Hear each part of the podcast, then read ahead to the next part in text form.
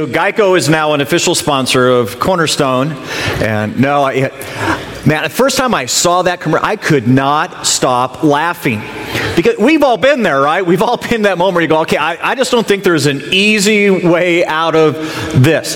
And a moment you thought, man, if, if I tell the truth, I mean, if I say that out loud, that could that could be really expensive for me. And and we've all been tempted to kind of shave the corner, turn the conversation a little bit, maybe, maybe, because because it just it, it seemed in the moment that the easiest way from here to there was just a lie. We, we've all uh, had that moment where we were uh, maybe telling a story, and, and, and what was maybe just kind of an average story with, with just a little bit of embellishment, I mean, just a little bit of exaggeration, your and my average story could make you and I look like heroes, and suddenly we found ourselves going bigger, wider. We, we've had moments that we were in trouble, and, and, and in that moment we said, look, here's, I get it. I get that I shouldn't have, and I, I won't. I mean, I've already figured this out. I will not do that again. But if I admit it, I mean, if I confess to that, if I tell the truth, I mean, then I've got all sorts of things coming down on me. So look, here's the deal. As long, if I could just get out from under this, and then I won't do it again. So in moments when a lie just seemed the most expedient thing uh, to do.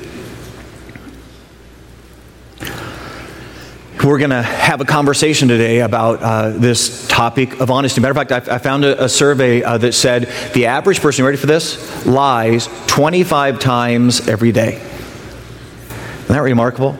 And and you and I last week, we came to this uh, thing that said, look, uh, you and I, in the course of our lives, use an awful lot of words. And, and the vast, vast, vast majority of, of most of the words that you and I are say really probably don't have very much eternal consequence. We're just saying, hey, can you believe the thunderstorms yesterday? Uh, wow, uh, you know, uh, things uh, things were hectic in, in our house this morning. As we had, a lot of what we say and talk, it, it doesn't have any eternal consequence. And that's okay. But what we said is that there are words. The, the important thing is to know that there really are two other categories, two other buckets in which our words go into. And last week we kind of probed this idea that said, you know, our words have the capacity to wound and to cause harm. We, we have the ability to say things to people that will forever mark their lives. They, they will never forget that you and I said that. The, the wound that we caused in that moment to win the argument, to uh, get our way. That may be a lifelong uh, wound. And we just said, look, there there are words there that if we understood the darkness, we we, we would never make another deposit. We, we would pray like David prayed last week and just simply said, hey, God, would you put a guard over my mouth? When I am mid-sentence, when I start to go there, if I, I begin to gossip or if I begin to lash out in anger with my words, would you stop me before they even come tumbling out of my mouth? Because better to say nothing than to say words that wound and hurt and leave marks. But we also talked about in, uh, this idea that, that you and I have this incredible capacity and power uh, to say the right word at exactly the right moment, to say the right thing, to, to send somebody on a completely different course in their lives, that, that you see in them something they never saw in themselves, and you say it out loud, and they say, I never even considered, I didn't imagine, that, that you and I, in a moment of honesty, say, look, I, this is something that you need to work on, and they go, wow, you know, I, I, I knew that was true, but I needed someone to tell me that in our life. For you to and I to encourage somebody who's uh, in a moment of ready to give up and maybe walk away from God, and you say, look, I've been there and I felt the same way, and, and we can do this together. And that you and I have the capacity that the right word said at the right moment has the ability to change uh, somebody's life. Today we're going to talk about this topic of honesty.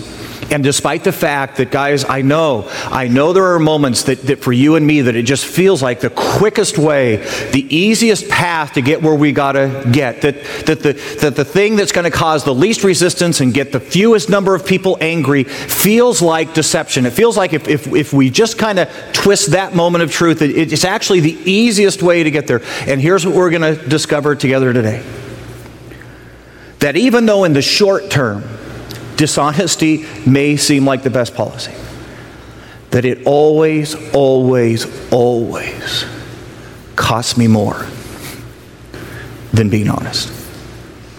It always has a greater price tag in my life. And that you and I never, ever, ever want to make a dishonest deposit with our mouths.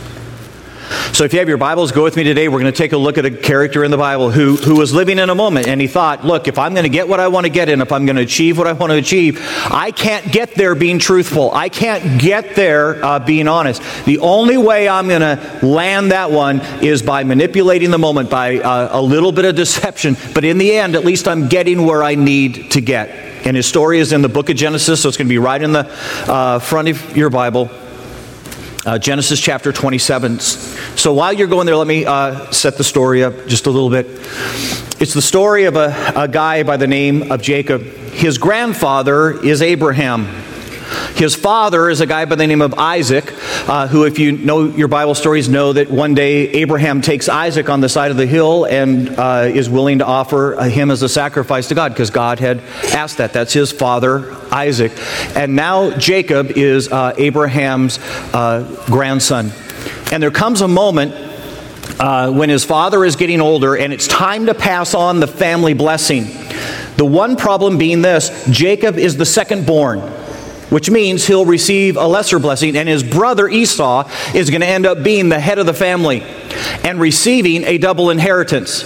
And Jacob just says, look, that's that's not acceptable. I mean, I, I ought to be head of this family, and if anybody should get a double portion, uh, it, it ought to be me. And uh, the problem is, if I just sit back and do nothing, if I just wait for this to unfold, it's, it's all going to go the wrong direction. I'm going to have to insert myself. I'm probably going to have to pull a sneaky here. His father is aged out enough and, and old enough that his eyesight is almost uh, completely gone.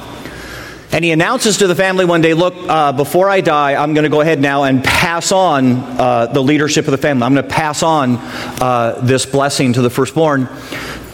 Jacob sees the moment. Uh, Dad is mostly blind. If I could right now deceive him just a little bit, I, I could win. Isaac uh, says to his son Esau, hey, look, uh, you make this great stew, that uh, venison stew, it's just out of this world. So here's the deal. Go out, uh, go into the field, kill one of the animals there, make that stew. And once you make that stew, we're going to come back. I'm going to pass on uh, the birthright to you, double portion of all the inheritance. In that moment, Jacob, conniving with his mother, decides to steal the birthright. Now, some maybe would say, look, Lynn, I mean, the guy is living in a completely dysfunctional family. I mean, Dad clearly has favorites. He likes Esau. Esau's kind of a man's man, hunter, get out there. Jacob's more uh, polished than that, uh, maybe more sophisticated than that, and he's absolutely the favorite of his mother. And uh, and so, by all rights, you get why uh, this family is already in disarray. But his mother comes to him and says, okay, Jacob, here we go. Here's what we're going to do. We're going to slay instead one of the lambs. I'm going to season it up so much with spices your dad will never know the difference. Only problem we've got is that your brother Esau is hairy. I mean, this guy is hairy. And uh, this is before no-no, so yeah, we're in trouble. And they come up with this plan that they're going to take the hides of animals and strap it on his chest and strap it on his arms so that if his blind father begins to reach out, he'll believe that this is his older brother, Esau. And so sure enough, uh, they cook the stew, uh, they wrap Jacob up uh, in these uh, animal skins, and they send him in the tent to deceive his father. And that's where you and I uh, pick it up. It's Genesis chapter twenty-seven, starting in verse nineteen. Here it goes. Jacob said to his father, I am Esau, your firstborn. I have done as you told me. Please sit up and eat some of my game so that you may give me your blessing.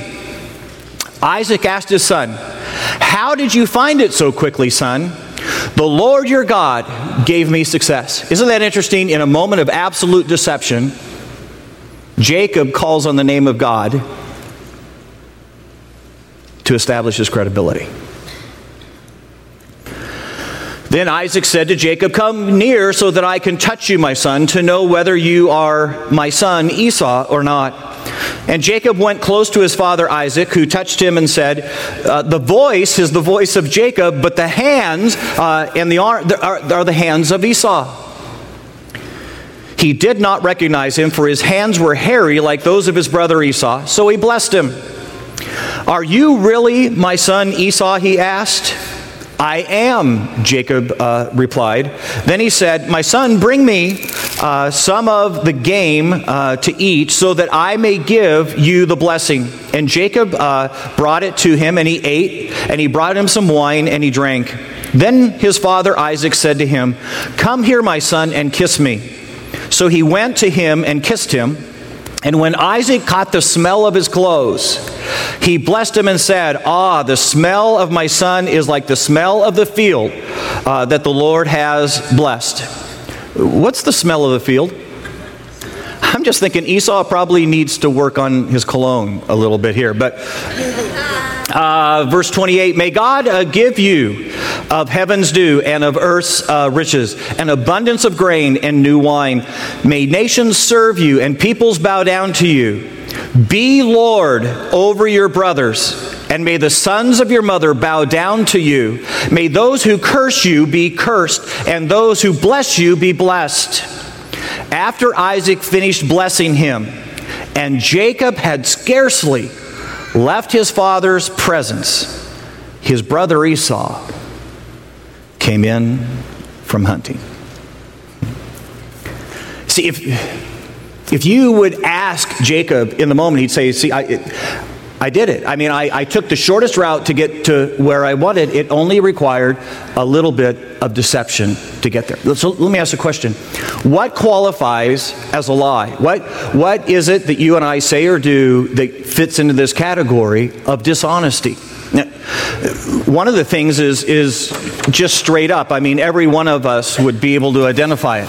It's a moment in which you know exactly what the truth is, and you decide uh, to say something completely different because it works uh, to your advantage.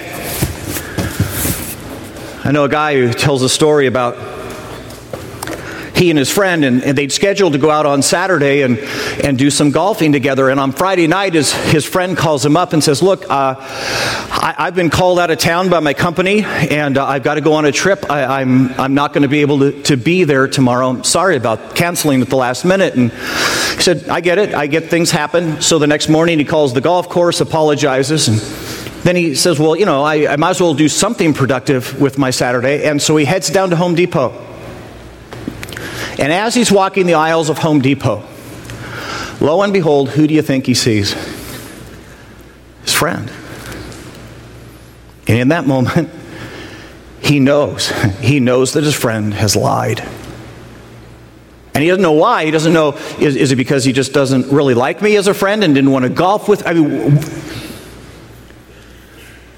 and even though he never went and talked to his friend about the lie, you get that that relationship was never, again, going to be quite the same. Because he said, I just don't know any other time when he tells me something, is he deceiving me? There's a, there, there's a second uh, category here. Um, it, it's the category of omission. It, it's a moment in which uh, everything that comes out of our mouths is true. Uh, we haven't lied about anything. But the difference here is, is that there was more truth to be told. In other words, if I had told you the rest of the story, uh, you would have had the information that you needed. And my withholding the information was in and of itself deceptive. A couple years back, Lisa and I uh, got one of those brochures that says, hey, uh, come come for a, a timeshare uh, presentation, and uh, we'll give you um, a week in uh, Hawaii. Now, I, I don't know, but I, I hate those things. But Lisa convinced me, convinced me, a week in Hawaii. It was five nights on Maui. So before we ever went, I called the guy and I said, look, uh, are there like some hidden fees in here? And he goes, no, no, no, no, no, no hidden fees. Are there like some weird taxes? Are there some sort of service charges? I mean, you know what? what? He goes, no. No? Five nights, hotel, totally covered. Matter of fact, and the hotel is on the beach. I thought, okay, I, I can endure a whole lot of things for five nights in, in Maui. So we went, they did the presentation. I told them, look, I'm a poor preacher, so it's not going to work. And uh, we got through it, but we had five nights. And so a few months later, uh, we flew, uh, sure enough, to Maui. I, I should have realized when we uh, started to check into the hotel that something was wrong. Uh, as, as I uh, headed to the room, Uh, you couldn't get anywhere near uh, the building that our uh, rooms were in that looked kind of like a dormitory. Uh, you actually had to park away, and there were no sidewalks to get there. Yet I had to carry my bags over like hundreds of yards of grass. And uh, I got to the front door. I looked to my left, and sure enough, uh, there was the beach. Uh, it was actually uh, the port Uh, for Maui, and it was filled with freighter uh, ships, and the, the odor of diesel was wafting past our room. I opened the door uh, to our room, and in the, the probably what, fifteen feet from the door to the other side of the room, four different types of carpet. Uh, our closet, the closet was a wooden box with a pipe across it. The, the bedspread, remember, remember those old velveteen bedspreads? Velveteen bedspread filled with, covered with cigarette burns all over it. Uh, we hadn't been in the room for five minutes, and, and I'm going, that just feels weird. I, it's just like something's crawling on. Fleas. Fleas. I, I left the room, and as I, we left the room, I turned the air conditioner down to about fifty degrees, turned on all the lights. I figured if uh, if they were going to deceive me, they were going to at least pay the electric bill. Uh, I don't know if that was Christian or not, but it felt good at the time. But you get, you get, you get purposeful omission. Because if they had said, hey, uh, your beach is uh, the freight harbor, we might have made different decisions. There's a there's a third uh, category. Uh, it's it's what I call uh, commission. So in other words, in the moment in which you and I said what we said, we meant it. Uh, we we absolutely, um, in that moment, were telling the truth. We we had uh, every intention. The problem is is that since then something better came up. And so now we're not going to honor uh, what we said. It may have been truth when we said it, but now we're making it a lie based on our behavior. I had a friend a while back, and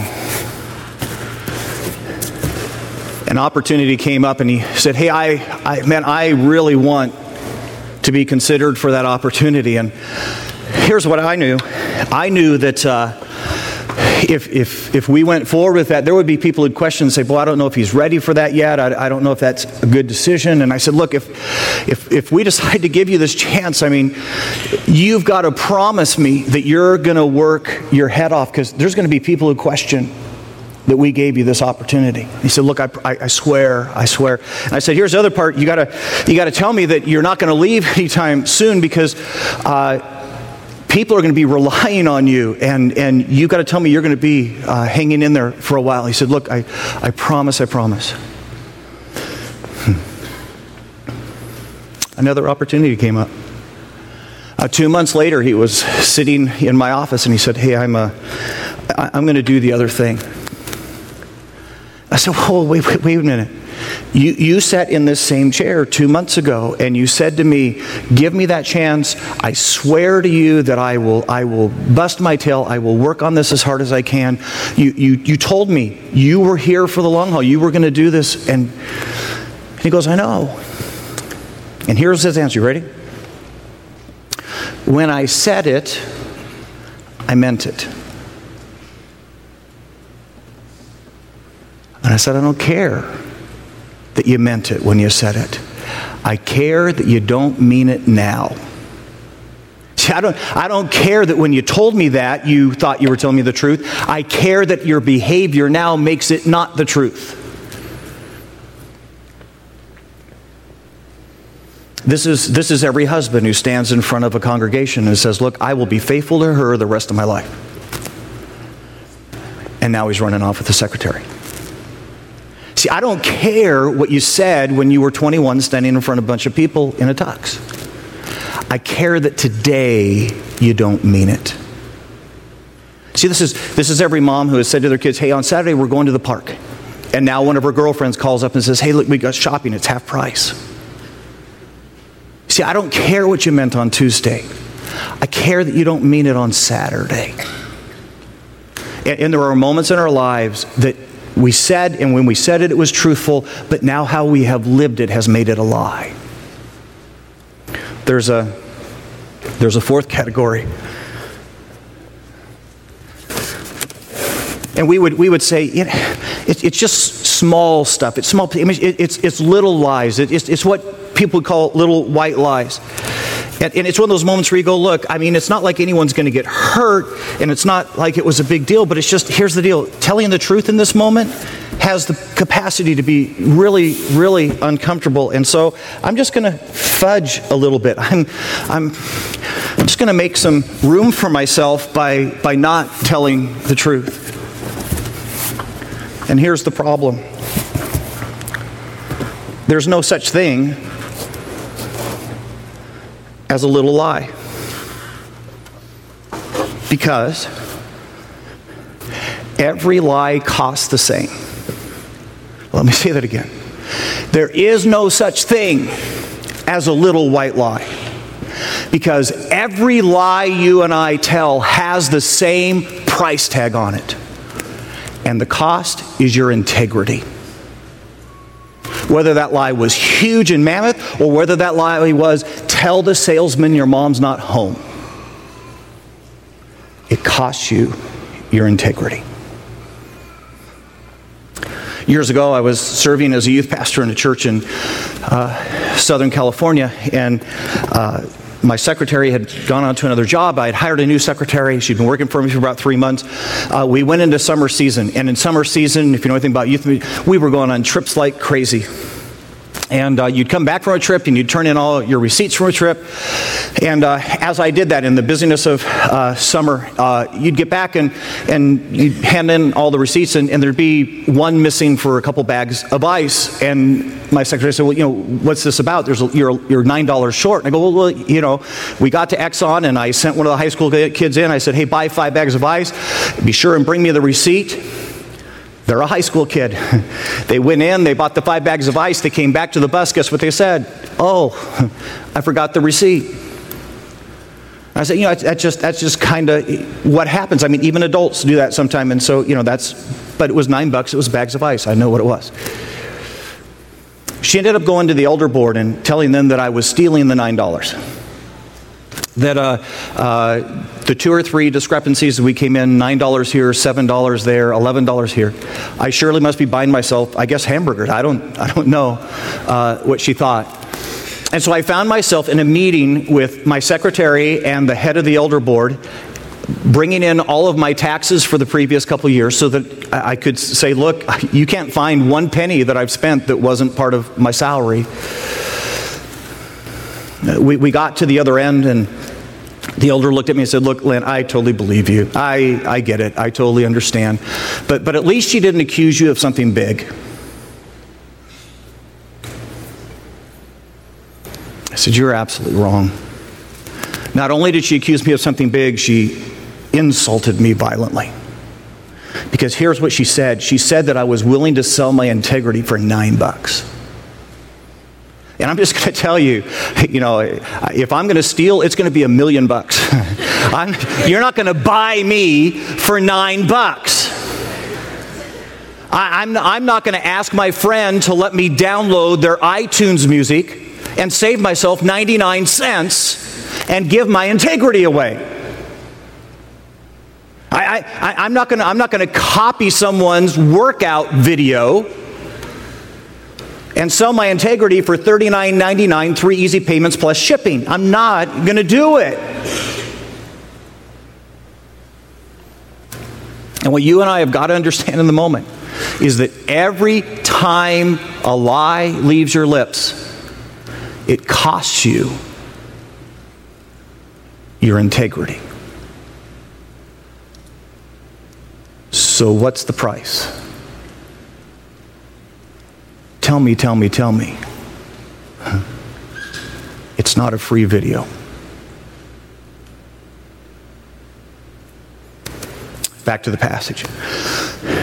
Jacob thinks he's he's scored. I mean, he's he's taken the shortcut. He he said what he had to say. He deceived who he had to deceive. If you could ask Jacob in this moment, you say, "Look, I, I I won. I mean, this is this is what I was trying to say." Sometimes the easiest way to get from where you want to get to where you got to get is a little deception. And what Jacob does not foresee and doesn't know is that he has just dropped an atom bomb into the center of his family. That every relationship that he holds dear is about to implode on him. And you and I have got to take the moment to heart, because here's what you need to know. The minute you and I inject deception into our relationships, we will blow them up. Here we go. It's back to the passage. It's verse uh, forty-one. Esau, his older brother, held a grudge against Jacob because of the blessing his father had given him. And he said to himself, "The days of mourning for my father are near." So look, dad's on his deathbed. He's going to die soon. We'll do the funeral. But when that's over, I'm going to make this right. We, this isn't the last chapter in this story. And then I will, ready? And then I will kill my brother Jacob. When Rebekah, that's Jacob's mother, was told that her older son Esau had said, she went to her younger son Jacob and said to him, "Your brother Esau is considering or consoling himself with the thought of killing you. Now then, my son, do what I say. Flee at once to my brother Laban uh, in Haran." So you get the moment. He's uh, disfranchised from his brother now for who knows how long. He now no longer can be with his mother and the rest of his family, because he's basically a fugitive on the run, and it's all because he took the short way to what he wanted. It's all because in the moment it seemed like a lie was the best way to go. And guys, here, here's what you and I have got to grab from the moment. The minute you and I inject dishonesty into our relationship, the relationship cannot be the same. Because here's the deal. I know in a moment you're going to go, well, well, here's the deal. They didn't really catch me in it. See, I, I was so sneaky and so, and I was able to talk my way around, and, and, and they kind of suspected that maybe I was being, but here's the deal. I snowed them so, and, and they could never get there. They could never catch me in it. No, you're right. You're right. It doesn't change the, sh- the thought that they're still pretty sure that you lied. And here's the problem. The moment that I know that you're willing to lie to get what you want, then here's what I know about you. I know that you are profoundly and deeply selfish. I know that you're willing to do whatever you need to do to me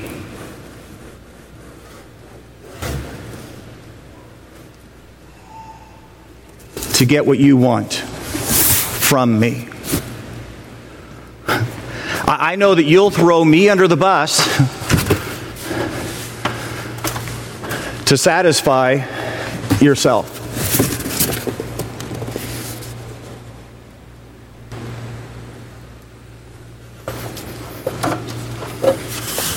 Here's the second thing. I no longer have any idea when you're telling the truth and when you're not. See, because the truth is, if you really got it past me, if you really skirted it, and even though I suspected and now I can't catch you, then how do I know anything? And literally from this day forward, I have to wonder about every single thing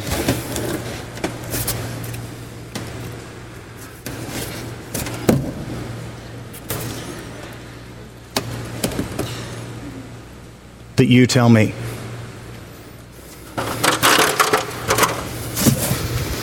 See, when, when I get to a moment and what you seem to be saying to me doesn't quite add up and I'm not sure, how do I depend? How do I believe that? coming from your lips.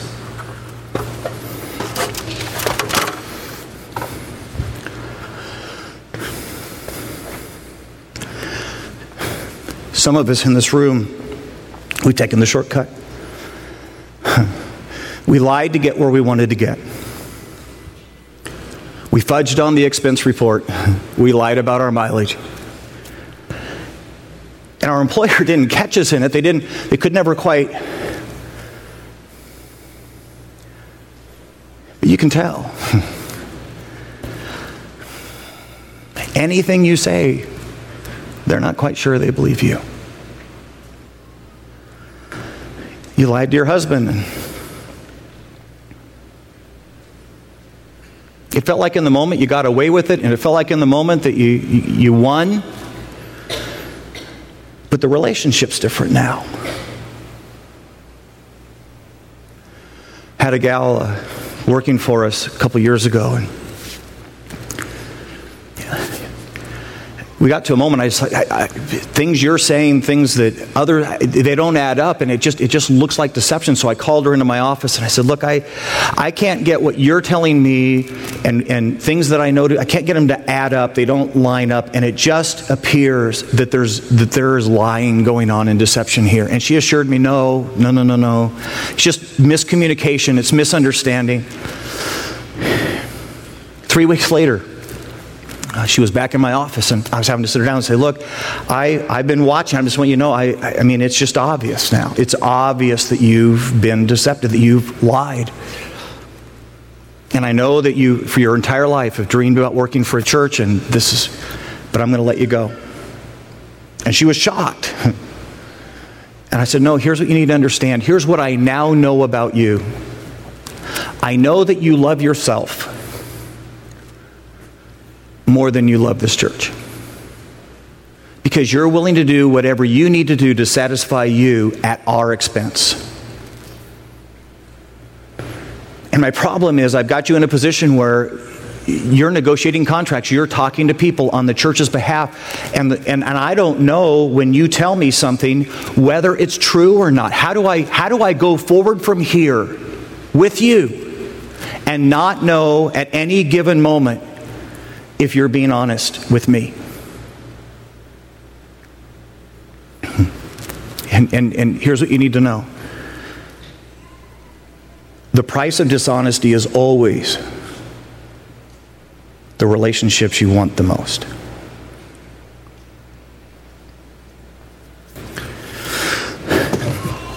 It's interesting because as the story begins to unfold, uh, uh, There is uh, Jacob, and he's living uh, with Laban. And after a little while of being there, he's been kind of helping with her, attending uh, the sheep. And and uh, Laban calls him in and says, Jacob, you know, it's, it's probably not appropriate for you to work for me uh, for nothing. Uh, let's figure out a wage. What would be fair to pay you, Jacob? Now, this was the moment Jacob was waiting for, because Laban has two daughters. The oldest one is named Leah. And Scripture just simply says she was weak to the eyes, which I think probably is Bible code for she wasn't much to look at. The younger sister, Rachel, woo, Nelly. I mean, we're talking knockout. And so uh, Jacob says, I, here, here's my deal. I'll work for you for seven years. I don't have a, a bride's price to pay. I don't have a dowry to give. I'll work for you for seven years for no pay for your daughter, Rachel. And Laban says, well, no, that, that's a great deal. I, I, I would be happy uh, to do that uh, for you. And so Jacob begins to work for Laban for seven years. Now, here's the interesting thing. On his wedding night, Laban switches Leah for Rachel. So here we go. It's uh, Genesis chapter twenty-nine. So we're over a couple chapters. Here's what it says. Genesis chapter uh, twenty-nine, starting in verse twenty-two. So Laban brought together all the people of the place, and he gave a feast. But then, uh, when evening came, he took his daughter Leah and gave her to Jacob, and Jacob lay with her. And Laban gave his servant girl Zilpah to his daughter for her maidservant. And when morning came, I love this next phrase, and when morning came, there was Leah. You know, I, I don't know. I mean, was the bride like totally covered over? Was the lamp a little dim in the tent? I don't know. I'm just telling you, in the morning, Jacob wakes up and he goes, It's Leah. You get that the schemer has been out schemed. And guys, here's just what you need to know. That no matter in the moment, no matter that right now it feels like you're getting away with it and it feels like you've got to the other side and it feels like that lying and just being deceptive really was the easiest way to get what you want, you just need to know that somewhere, some, it will come back. It will show up in your life again, if not for this very reason, that honest people can't afford to be your friend anymore, and the only people you can hang out and do life with are other schemers. An interesting part of this, and guys, I just, man, Jacob goes on to have twelve children, twelve sons. And in the process of having twelve sons, just like his father before him, he plays favorites. He's got one son that he loves more than the rest of his sons. Sound familiar? And the other sons become jealous. And one day they come in from the field and they say to Jacob, Jacob, here's the deal. You know the son you love more than the rest of us sons? A lion came by and killed your son, so he's gone. The younger son's name?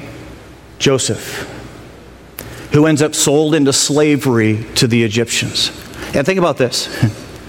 His very sons did to him what he had done to his father. And guys, you just need to know that if you're a parent and you're in a household and when the phone call comes, you say to your kids, hey, tell them I'm not here. If they watch you in the moments when it, you know, it's, it's, it's convenient to lie, and from the mouth of their parents come deception, you'll train your children. And don't be surprised if your lifestyle comes back on holidays.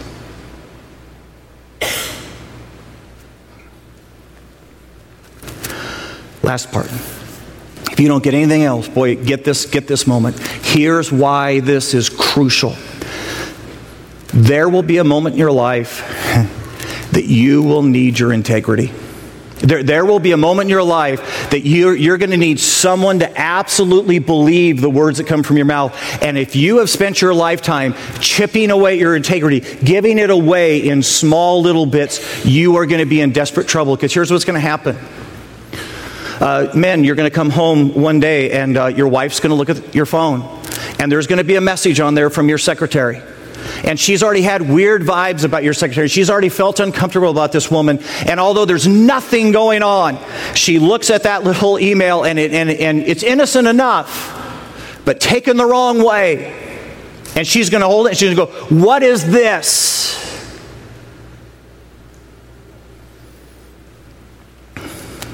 Ladies, your sixteen-year-old daughter is going to be dating the guy. The guy you prayed that she would never date. And you're going to see things and you're going to hear things in his conversation, and you're going to go to your daughter and you're going to look, look, look, look, look. I know, I know that he's telling you this. I'm just telling you, he's deceiving you. I'm telling you that he is playing you. And in that moment, you are going to need your daughter to be able to trust you and believe you. There's going to be a moment at work, and someone's going to come in and say, hey, it looks like nine dollars is missing on your expense report. And in that moment, you're not going to have any evidence to go on. You're just going to simply have to look your boss in the eye and say, I didn't do it. And here's the problem. If you have spent your life chipping away at your own integrity, if in the hardest moment you, you took the easy way and you fudged the corners and you gave it away, in that moment, guess which block they're going to require? The one you can't give.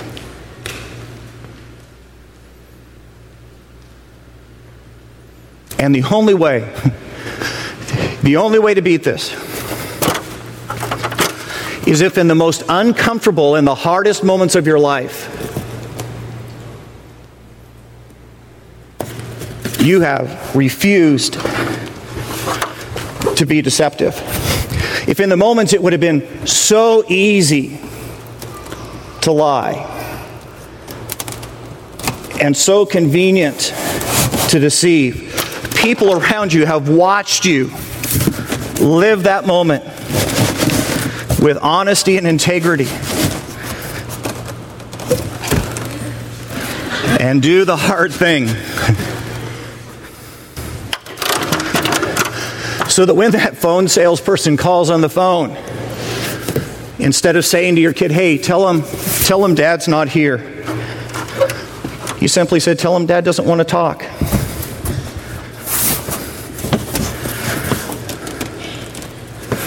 So that the people around you have noticed that time and time again,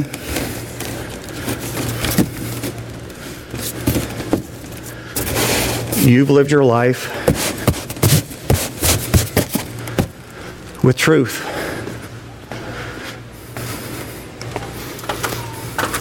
Because here's the thing you need to know. And in that moment when the accusation comes, and guys, you just need to know, it's it's not going to be true. It's going to be a misunderstanding. But in that moment,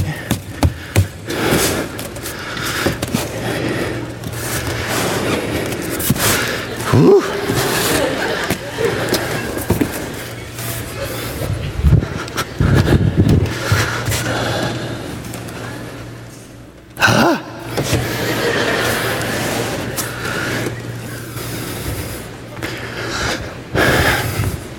in that moment, you're only going to have one card to play.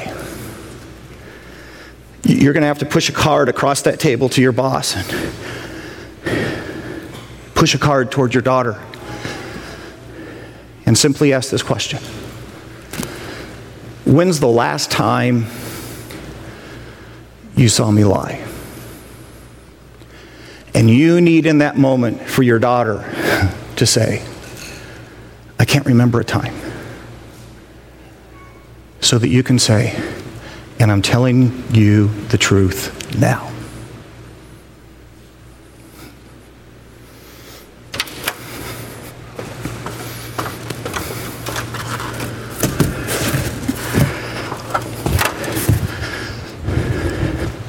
There will come, and every one of us will get to a moment when we will desperately, desperately need the people around us to believe us.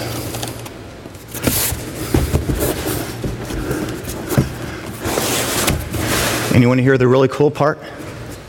That if you and I have lived even the roughest moments of our lives with integrity, that when they come and they ask us for this box,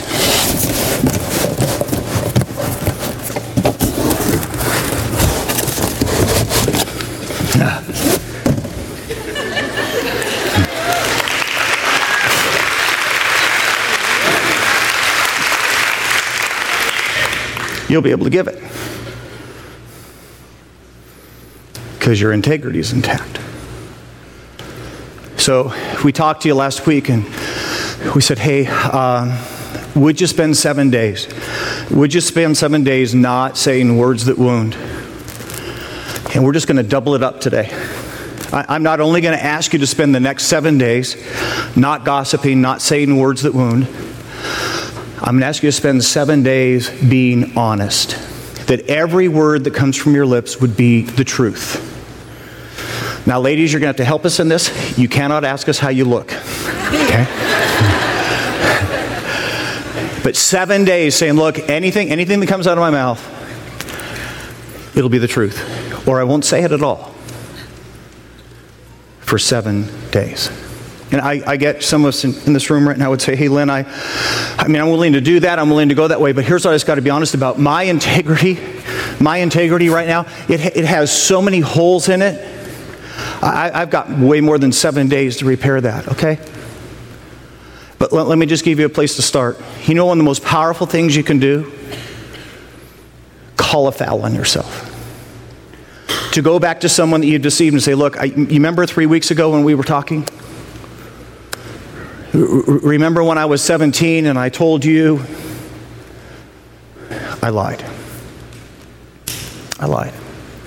And guys, that very moment, that very action is so remarkable in our culture today. It is so unexpected that there's a good chance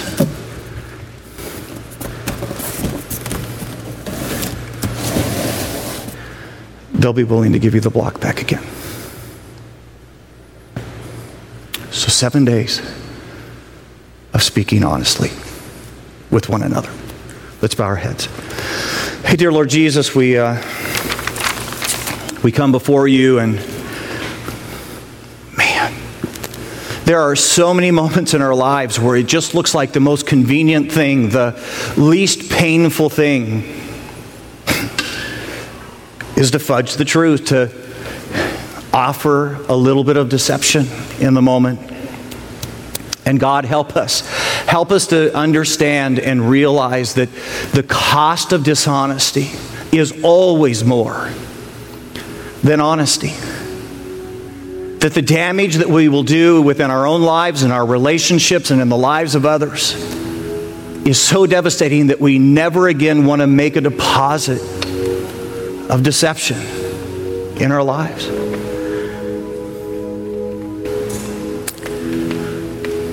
That all that would come from our lips would be true. This we pray in Jesus' name. Amen.